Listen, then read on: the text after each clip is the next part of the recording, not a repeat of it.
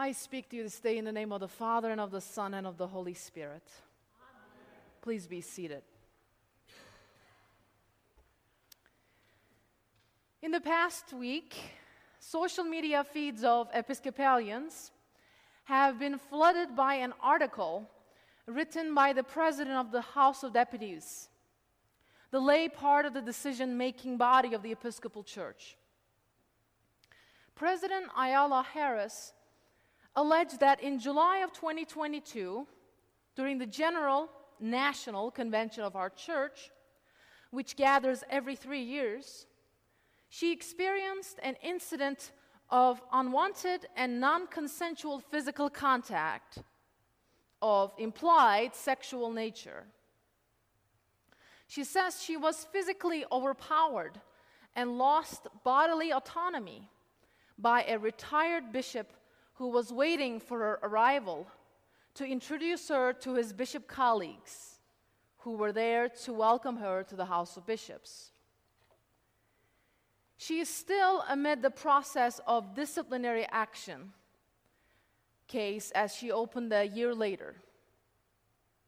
On another account, two years ago, the Bishop of Eastern and Western Michigan was censured and dismissed from Episcopal ministry after the news of his ongoing extramarital affair became public.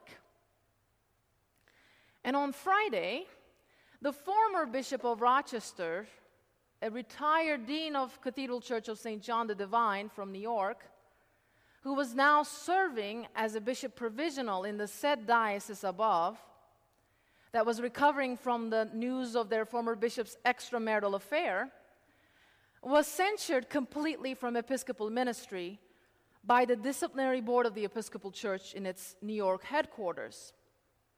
Bishop Singh is accused of being domestically, verbally, and psychologically abusive to his two adult children and now ex wife for over a decade. On Friday, he submitted his resignation and left his post, if you call it voluntarily. The bishops above are censured and sometimes dismissed from active ministry, but they leave their roles with full retirement and benefits, with little to none legal consequences. Their interests, according to my belief, are protected by canon lawyers strictly. And often it takes over a year to charge them with a conviction, during which the accused continues to function with little knowledge to their diocese or congregations under their charge. The people who accuse them must stay silent during the whole process until a conviction is made by the church disciplinary board. A bishop presides over the conviction of a guilty bishop. The system of episcopal ministry is built to protect itself first and this is wrong. The church at this moment is having the crucial discussion of its disciplinary process and its necessity to fairly include and judge the ministerial abuses committed by the most powerful order of ministry in the church bishops. People believe there must be swifter processes and more serious consequences. People believe there must be justice for the victims and public acknowledgement of these sins. The standards that a parish rector or a lay employee is held to should be the standards for bishops when it comes to termination and zero tolerance. I don't mean to come across as an anti establishment person here. I've been accused of worse. But I must call a spade a spade. What does this have to do with the lesson from Matthew's gospel this morning? Providentially, the lectionary appointed this lesson from Matthew, which provides instructions on disciplinary process of the con- Christian congregational life. Matthew 18, 15 through 20 addresses members of the Christian church that are in serious sin while staying unrepentant and disruptive. Is Matthew talking about sin as a general concept, or when a specific sin is committed in the congregation? Sin in general causes fracture to the Christian bond of unity and charity, present with God and his members, the body of Christ. We can approach the text both generally and specifically. But if you're thinking about a slight or a sin someone in this room committed against you, you become more passionate and real as the hurt is present, tangible, and relatable. It's not about some bishop out there, is it? It's about you and me now. This sin, whatever it is, then becomes a matter of community concern. How do we deal with this?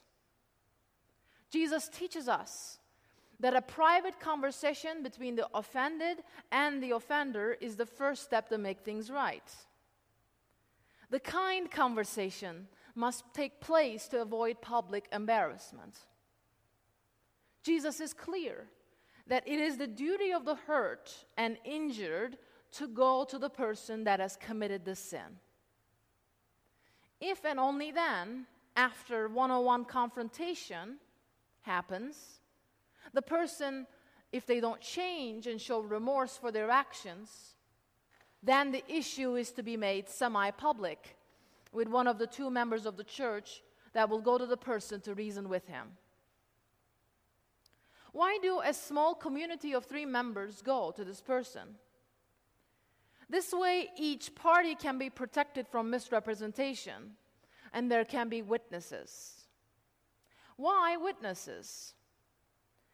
Matthew here reframes a long-time Jewish tradition of such reconciliatory acts on behalf of the community from Leviticus and Deuteronomy. Leviticus 19 says, states, You shall not hate your brother or sister in your heart, but you shall reason frankly with your neighbor, lest you incur sin because of him. Deuteronomy 19 says, A single witness shall not suffice against a person or for any wrong in connection with any offense that he has committed. Only on the evidence of two witnesses or of three shall a charge be established. The church in this text from Matthew is meant to be understood as a local congregation, not primarily as the universal body of believers. Christian church, here in the Matthean context, has its own disciplinary process outside of the Jewish synagogue. The sinner, only after being talked to with individuals and with a handful of members, should face the whole church. What is so hard about all this? The hard thing is that we hear in this text that it is our duty as the family of God gathered here at St. Peter's to directly address the person, any person, that have committed a sin against us. It is our lesson to address the unrepentant child of God who is causing this unity within the body. Not just the priest, not just the senior warden, but it is our job individually. Now, this approach is different than what commonly happens in churches. The common practices are these let's get together and condemn the person.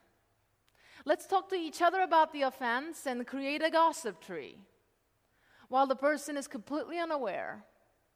Or let's preach a sermon out of the blue about how some people are doing this and some people are doing that, spewing generalities and condemning things with the passive aggressive idea that people will hear our message.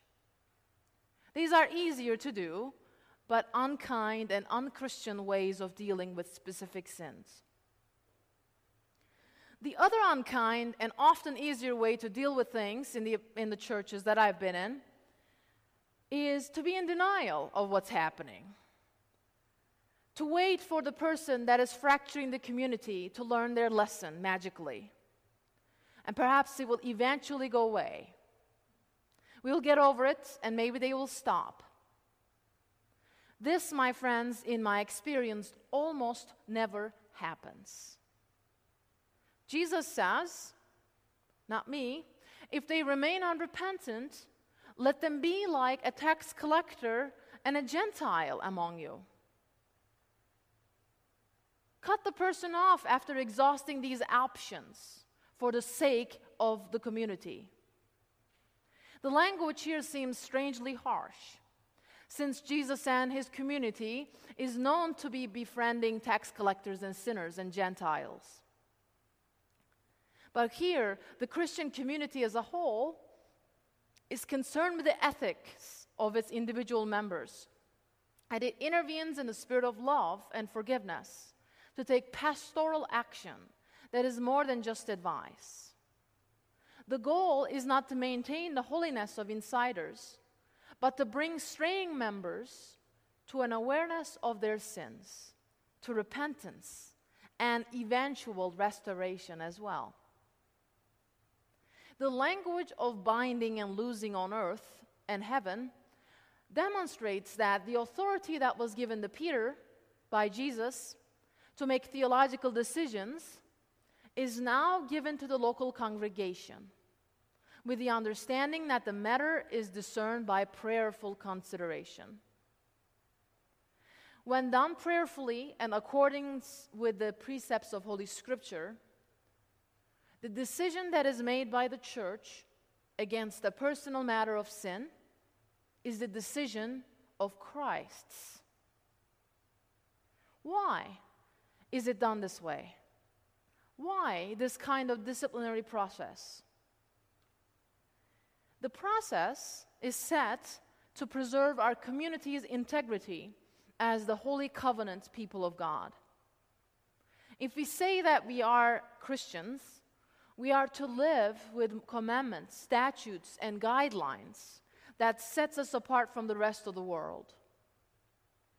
Often, we see sin with small s as a matter between ourselves to God or a matter between ourselves and another person that betrayed us.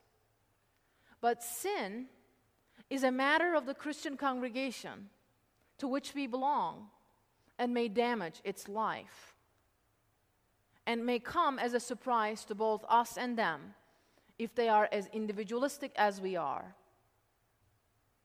Whatever we think of the solution Matthew offers, we might first think of the nature of the Christian life it presupposes. A doctrine of the church as the people of God is here presupposed. To be a Christian is to be bound together in community. To pray is to say, Our Father, even in the privacy of our own room. We can't get around going to the person that has injured us or talking to the church leaders about the matter if it's not solved.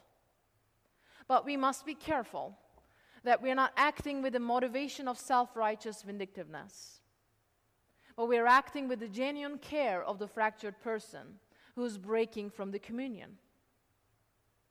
We must imagine grace and forgiveness as our utmost desire in this process. A sin a fault which is not acknowledged honestly throws us into the possibility of self denial, which ultimately leads us to greater sickness. This sickness can and will infect the whole earthly body of Christ. The condition of sin is pathological and progressive. Over time, when not treated, will get worse, never better. Left untreated, it will result in the death of our soul. For this Christ died to crucify our sin to the flesh. And this cr- sacrifice on the cross is the atonement that tethers us to the love of God. You and I cannot test the strength of this promise by living unchanged lives that only pay lip service to this great hope. But we can guard it by accepting it as a sacred treasure. It is love on the cross that accepted by each Christian becomes the promise and the medicine. The offender, whether it's us or another, does not just hurt themselves, they fracture the whole local body. While condemnation is never our goal, the protection of the Christian body from the unrepentant person who lives as if the Nile is the river in Egypt is the means by which members of the God's church can live in safety, love, and trust. The safe environment is necessary for the Holy Spirit to grow, nurture, and bring new life to our congregation. We don't call our parish a place of saints. We expect reformed sinners who are abandoning themselves to the grace of God. But only after recognizing our sinful condition and addressing it openly can we find healing. To be a Christian is to know that there are consequences to one's actions. We are not doormats that will silently condone people to be mistreated and abused here. Our lesson today is simple and profound. Look into our soul for our own sins, address it with our neighbor when it's affecting you, and to seek to restore the bond of Christ's reconciliation with the principle of honesty and accountability. Here's what Bill Wilson writes in his classic book, Alcoholics Anonymous, which I believe captures the essence of today's lesson from Matthew. My hope is that it will be helpful in the week ahead for you as you recall this sermon on Matthew 18. Quote Abandon yourself to God as you understand God. Admit your faults to Him and to your fellows. Clear away the wreckage of your past. Give freely of what you find and join us. We shall be with you in the fellowship of the Spirit, and you will surely meet some of us as you trudge the road of happy destiny. This road, friends, is where Christ is. Amen.